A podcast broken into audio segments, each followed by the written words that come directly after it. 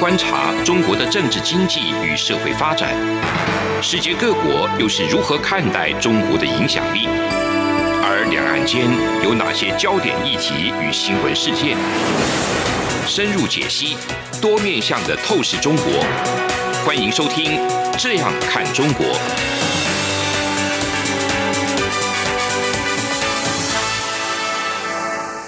各位听众您好，我是主持人蔡明芳。您现在收听的是中央广播电台的《这样看中国》节目，蔡明芳时间。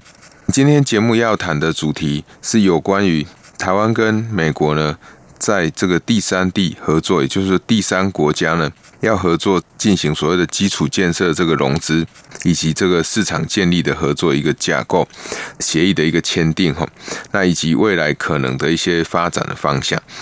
我想，在这个川普总统上台以来，哦那整个美中的这个贸易冲突，事实上已经造成的全世界供应链确实有这个松动的这个现象。不只是因为美中的这个贸易冲突，那再加上后面所谓的这个武汉肺炎疫情的影响，那其实加大了这个美国、日本对于在中国供应链的疑虑。那近期，我想。各位听众朋友也知道，国际上发生一个非常大的一个消息，就是美国总统川普呢夫妇也因为武汉肺炎疫情呢受到了疫情的一个影响了哈，他们的检验结果是他们确定感染了这个武汉肺炎。因此，我们可以知道，就是说，这个肺炎疫情的影响，即使在这个相对卫生条件环境都相对比较好的这个美国呢，那其实这个疫情呢，似乎还是没有减缓的一个趋势。所以，在这个美中的整个未来整个供应链的一个有松动，然后接下来会进行移转的过程里面呢，我想台湾跟美国呢，在第三地。签订所谓的基础建设融资的 MOU，以及市场建立合作架构呢，建立一个平台来，大家透过双方政府方面的一个讨论，来看看说到底未来有什么样的合作的一个方向。我想这是非常重要。那在整个全世界供应链开始移动的时候，我想从这个二零零八年金融海啸以来哈，全世界本来都是以中国为核心的一个这个贸易方式。甚至不是在二零零八，二零零八是因为中国进行了所谓的家电下乡，那这个家电带动了整个全世界经济的一个活络。那在更早之前，两千年 WTO 成立以后，那中国加入 WTO，在两千年这个年代以后呢，那中国其实借由 WTO 这样一个低关税的一个协定呢，其实在世界各国的市场呢，可以说是攻无不克哈。那在每一个市场都慢慢的、不断的去大幅增加它的市场占有率，因此在这样的情况之下，使得美国总统川普在上台以后，他当然对于中国这样的做法不是非常的满意，因此他就对于中国的这个出口产品、出口到美国的产品课征非常高的这个关税，进而导致现在许多厂商慢慢必须要与中国做切割。那我想，不只是九月十五号的华为。断供以后，以及禁止再继续出货给华为这样一个科技禁令，在现在中国的这个中芯半导体，它其实也确认，就是它也在这个名单里面哦。所以未来对于中国这个高科技产业的发展，其实它是受到美国政府有很大的限制的。那当然，现在有很多人会担心说，是不是川普总统他有没有继续连任，会不会影响到美国政府的一个政策？我想，至少就目前为止，以川普这样非常清楚的去论述，到底中国是怎么样抢走了美国人的工作，以及中国所进行的一些，比如说智慧财产权的这个侵权的问题，以及资料窃取的问题。我想这些东西只要有证据，只要川普政府在过去在执行政策的时候是有所本的，那我觉得不管是任何一个政党的。一个候选人当选呢，其实都不会影响这个美国政策会有太大的改变的。这个就像我们之前有很多的厂商在观望，是不是川普他会不会提高关税，是完真的。那到最后确定川普完真的才开始要去移动的时候，有时候这个移动的速度都会相对比较缓慢。那我想在整个供应链的这个转变的过程里面呢，台湾在这整个世界供应链体系，它所占有的地位，这个是要非常注意的。那它所占有的地位为什么值得注意呢？大家可以知道，包含我们知道的，不管是台积电，还是我们台湾过去的电子五哥，专门在生产这个笔电的这个电子五哥，比如说和硕、伟创，那还有我们的这个人保、英业达。这个生产笔电的这些大厂，还有包含这个笔电代工的一个广达哈，那他们在各自的领域上面，其实都已经占有一席之地。那当整个世界供应链的体系要移动的时候，这一些过去台湾主要的这个组装大厂或代工的大厂，如果他们没有跟着移动的话，事实上美国要移动供应链也没有那么容易。所以，我想在这样的情况之下，美国在这个时候跟台湾来签订第三地的一个投资。相关的这种基础建设的融资以及市场建立的这个 MOU 呢，我觉得这个是非常必要的哈。那当然，在未来第三地的合作上，不管是现在我想大家讨论比较多的越南，或者是。大家认为有可能会取代中国的印度，那这些我想都需要美国政府跟台湾政府有更好的这个合作哈。那为什么呢？我想台湾的一个厂商在不管是进行投资方面的一个建设，我想台湾的厂商都有一些经验哈。只不过这些经验如何让这些厂商愿意到越南或者是像印度这些国家来投资，让他们有投资保障，我想是这个厂商他们会比较关心的哈。那在移转供应链的时候，我想移转供应链最终我们还是希望一件事情，就是要让供应链要可以稳定。如果供应链没有办法稳定，然后生产供应链的基本条件，我想就无法确立了。所以，对于美国政府之前提出来的所谓的建立这个繁荣经济网络这样的一个诉求。在这个繁荣的经济网络之下，要有一个可信赖的伙伴联盟，我想台湾会是一个非常值得信赖的一个伙伴哈。所以，如果美国政府他为了要确保它供应链稳定的话，我想在这个签订的过程里面、谈判的过程里面，我想台湾必须要注意几件事情。第一个就是说，在这些可以取代中国的一个国家里面，我们过去在节目中其实也提过了哈，劳动成本是许多这个厂商会考量说，他到底要不要去设厂的一个因素。不管是这些东南亚的国家，或者是南亚的国家，他们就是美国政府需要合作的对象。所以劳动力是最基本的。所以我们先把这个世界的地图摊开来。到底有哪一些地方是台湾跟美国未来在第三地可以去合作的？我想，东亚国家或南亚国家，它就是一个很重要的投资的一个基地哈。这个东南亚的国家呢，其实也刚好就如果可以搭配我们目前这个小英总统他所提出来的新南向的政策，那我想这个会是比较好的哈。我想过去在谈新南向的时候，大家或许对于新南向。真的会有非常多的想象，因为过去台湾也有做过所谓的南向政策，在李前总统、邓辉先生的一个年代，有提过所谓的南向政策。在这个蔡英文政府提出所谓的新南向政策以后呢，当然就会有很多人会认为说，新南向到底是新在哪里？那我想新在哪里，可能就不是只有单纯的厂商到当地去投资，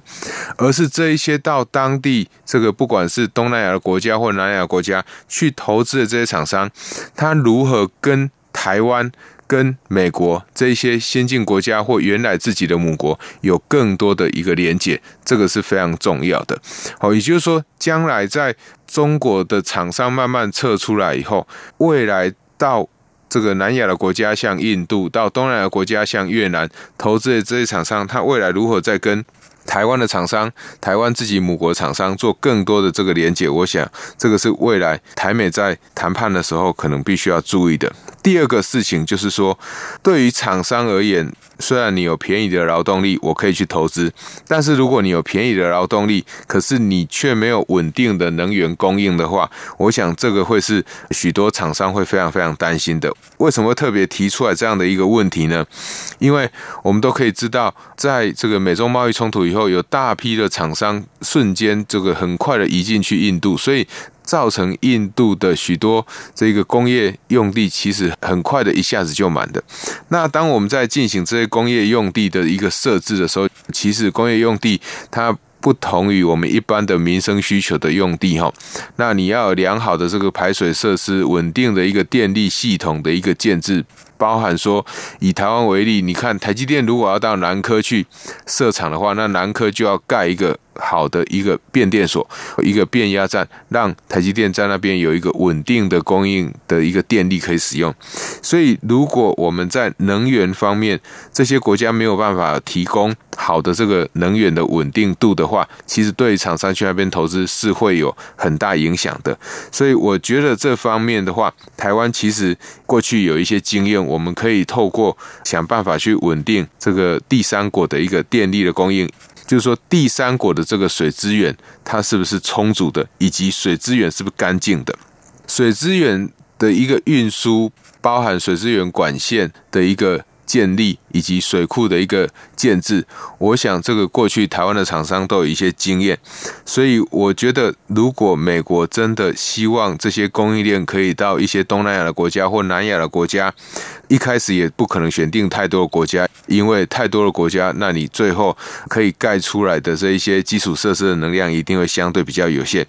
所以我们可以想象得到的，或许印度、或许越南这一些国家已经有一些经济规模的国家，那比较。有可能是台美未来合作的一个经济方向，所以在水资源或者是电力供应上，我想这个是第二个我们未来跟美国在一起合作的过程里面呢，我们可以往这个方向去努力，也可以跟这些厂商好好谈谈，政府可以提供什么样的帮助，让这些厂商可以去东亚投资或去南亚投资，又可以不用担心说投资没有受到保障这样的一个问题哦。以上两点是我们在这一段节目里面，我们先提出来跟各位听众朋友分享。节目进行到这，先休息一下。这里是中央广播电台的《这样看中国》节目，节目稍后回来。从两岸、国际、历史文化与财经等角度透视中国的《这样看中国》节目，每周一到周五晚间九点三十分到十点，在中央广播电台播出。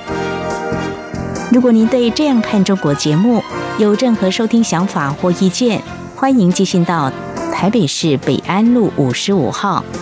也可以透过电子邮件的方式。节目有两个信箱：二零二零 at rti 点 org 点 tw，或是二零二零零二零三 news at gmail.com。再次谢谢听众朋友们的收听与支持，请持续锁定每周一到周五晚间九点三十分到十点播出的《这样看中国》节目。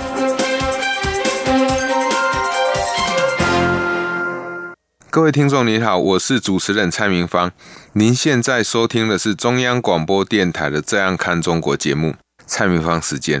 那我们要继续来探讨这个台美在九月三十号。那由我们行政院召开会议哈，宣布就是台美在基础建设、融资以及市场建立的合作架构上要签订一个 MOU。那在未来，哦，我想这个台美在第三地的国家会有更多的一个合作。那当然也会有利于美国来进行所谓经济繁荣网络的一个建立。那我们刚刚提到，除了像劳动的成本，或者是说像电力的供应。或水资源的供应，它是不是稳定以外，会影响到呃我们未来在第三地的一个合作。那我想另外一个比较重要的就是，我们过去在节目之中一直不断的强调，在中国爆发了这个武汉肺炎的疫情，造成整个供应链瞬间停摆呢。其实供应链分散的议题。的讨论从来就没有断过。我想我在节目之中也常常跟各位听众朋友们分享，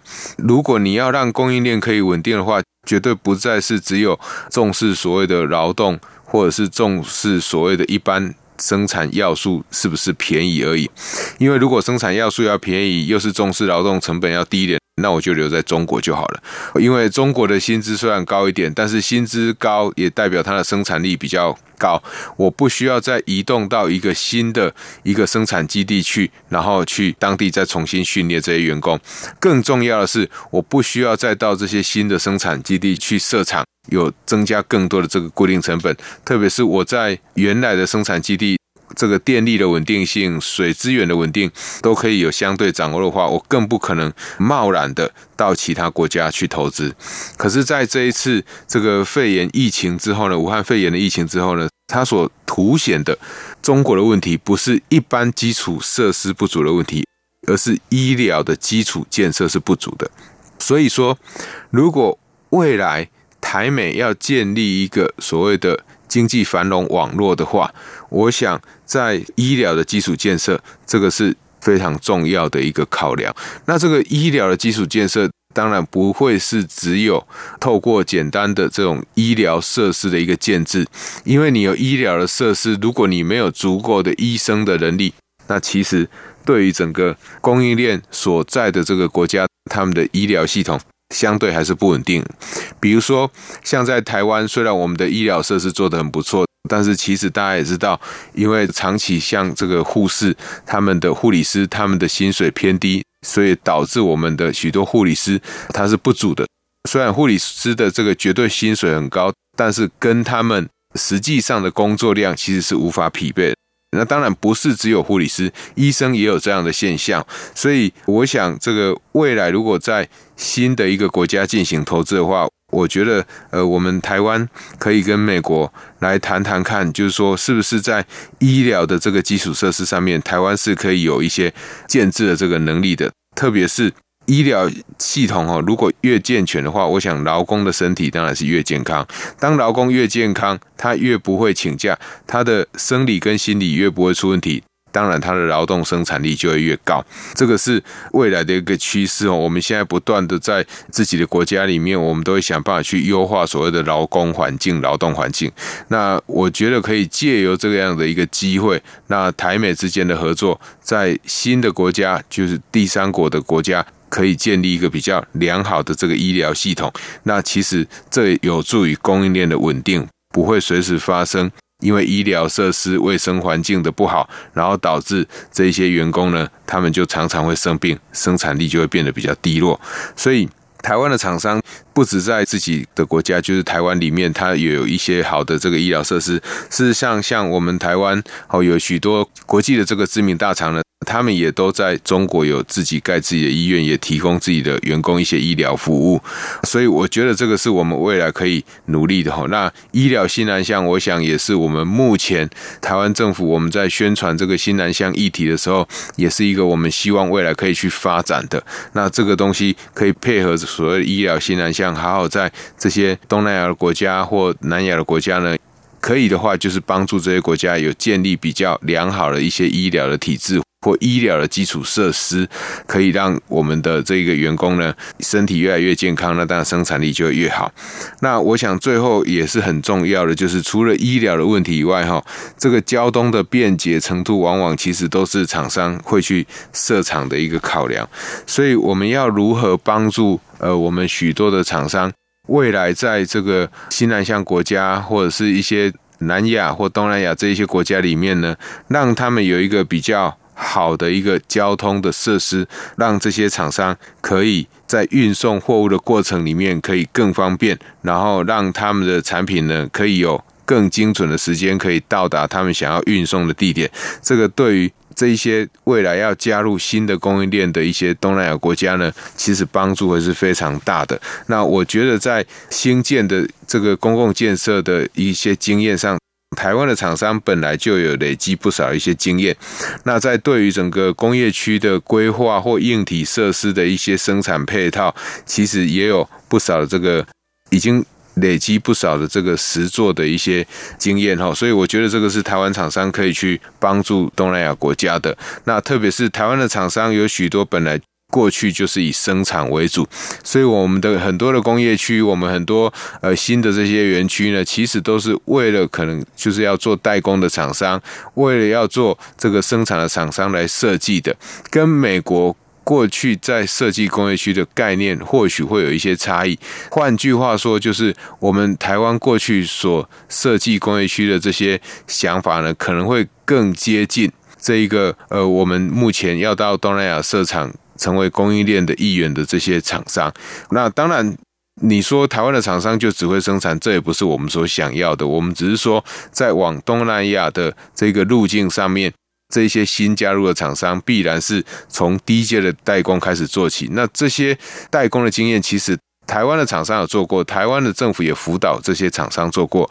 所以我觉得是这个是未来台美在合作的时候可以好好去沟通，可以好好去合作的一个重点的一个项目。那我想在台湾跟美国这个跨出第三地经济合作的新步伐之际，哈，台湾的经济主体性，哈，绝对可以被继续的强化。事实上，不止台美的关系有很大的改变，其实台日在第三地的合作上呢。在之前，其实就有签订了一样哈，这个一个合作的这个平台，在二零一八年的六月七日就已经成立了。我们可以知道说，当然这个合作的平台一开始都是先成立。先有大家有一个对话的机制，再慢慢把大家可以合作的东西拿出来看看，我们有哪一些可以合作。那我觉得以目前来看，台美之间的合作对美国来讲，可能比台日之间的合作对日本来讲更迫切哈。为什么？因为美国一直希望把他们自己的供应链慢慢移到第三个国家，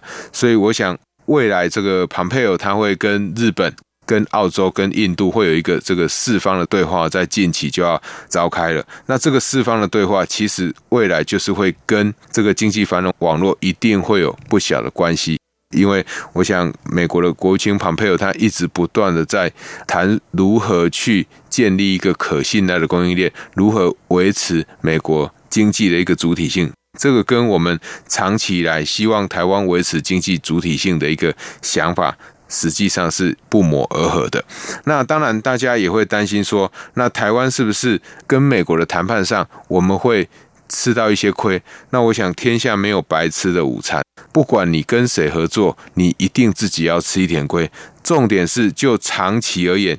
台湾跟美国的合作。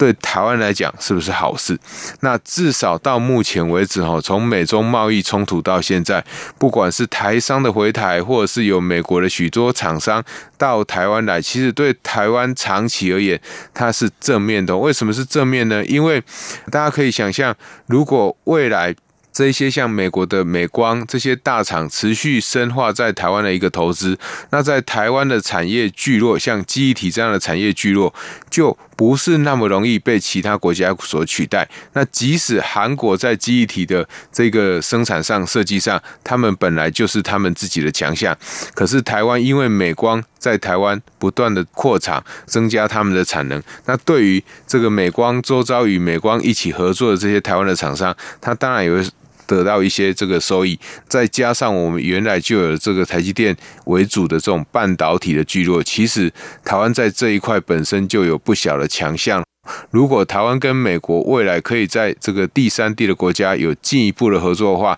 对于我们未来降低对中国的依赖，那绝对是会有很多的保障的，因为。刚一开始节目就有跟大家提过了，因为大家都聚焦在如何跟中国合作上面，所以就会使得各国其实不止台湾哈，我们过去都讲台湾经济过度依赖中国，但是其实在肺炎疫情之后，你也可以看到，其实世界上有更多的国家，他们的经济事实上都是依赖中国。这个原因也很简单，因为中国在过去不断的在崛起。经济不断的往上的一个成长，那也造就中国的这个国民越来越有钱，越有钱我可以越有能力出来外面消费，所以很多的国家其实对于中国的观光客的依赖都是非常非常深的。那我想台湾更是不用讲哈，有很多的饭店盖出来就是为了中国的观光客，但是因为在这个肺炎疫情之后，以及加上中国对于到台湾来玩的这个观光客的一个管制呢，使得台湾在这一块的依赖呢。要依赖也找不到可以依赖的这个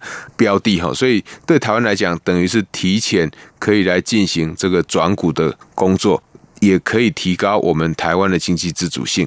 除了刚讲到的台日以及台美以外，呃，我们台湾在最近国发基金其实也推出这个风电融资的这种平台哦，绿能风电融资的这种平台。那这样的风电融资为什么要提供这样的平台？其实是为了要让我们更多的业者、更多的金融业者愿意进来加入这个风电融资的一个建设哈。那因为台湾过去其实大部分的金融业者或绝大多数的金融业者对于风电的融资其实不是非常的专业。甚至完全就没有碰过。那因为风电的建制，在风场的建制的初期，这个风机建得起来，或者是建起来以后，它成本有多高？建起来以后能不能顺利的运转，都是呃有很大的不确定性的。所以这些金融业者自然就不愿意来加入。那政府希望透过一个保证的一个机制，那协助这些金融业者呢，愿意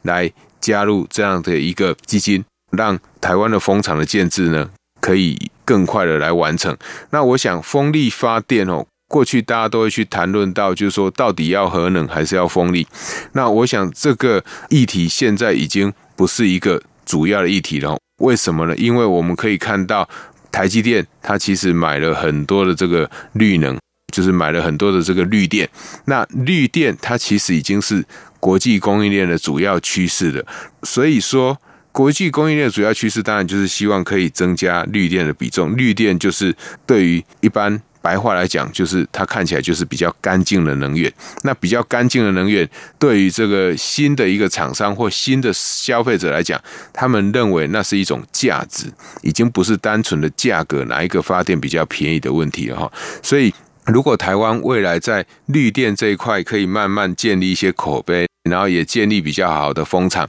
未来这个新的供应链的一个合作的对象，就是台美新的供应链，在未来第三国，像南亚或东南亚这些国家，我想如何协助他们盖这个绿电，增加绿电的这个比重，我想这个会是非常非常重要的。那除了风电以外，哈，其实太阳能也是一个很好的这个绿电的一个发电的来源。可是太阳能如果在雾霾太多的国家，污染太多的国家，太阳能要转化成电能的这个效率呢，通常就会比较不好。那我想，这个除了我们刚刚所提到的，不止这个要注意劳动的成本，然后要注意医疗上的这个合作，那以及交通的基础设施合作。以及这个能源供应的稳定以外，我想绿能会是未来我们如何去帮助这些东南亚国家或南亚这些第三国的这些国家呢，让他们可以在供应链里面可以更强化他们角色非常重要的一个工具哈。以上就是我们今天中央广播电台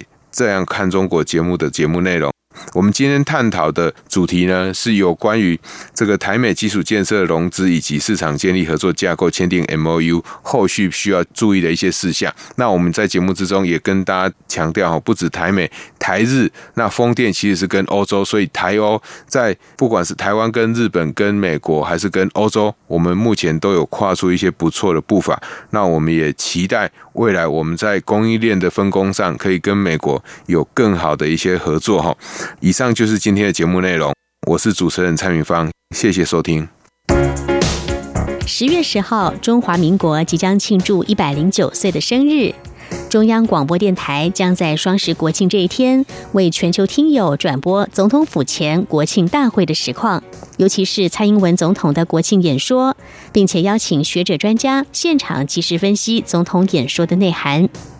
十月十号星期六上午九点十分到十一点三十分，央广会同步使用六个中短波频率，央广网站以及 RTI 中央广播电台脸书粉专同步影音实况转播双十国庆大会。华语广播请使用中波一五五七千赫，短波九七四五千赫，九七七零千赫，一二零二五千赫。一五四六五千赫以及一五五三零千赫收听影音直播，请锁定央广网站 triple w 点 r t i 点 o r g 点 t w 与脸书粉专 r t i 中央广播电台收看。另外，双十国庆当天，欢迎听众朋友们加入微信账号 “Good Morning 底线台湾”参与节目，就有机会获得精美台湾邮册好礼。十月十号上午九点十分，央广与您一起庆祝中华民国生日，看见台湾的民主与自信。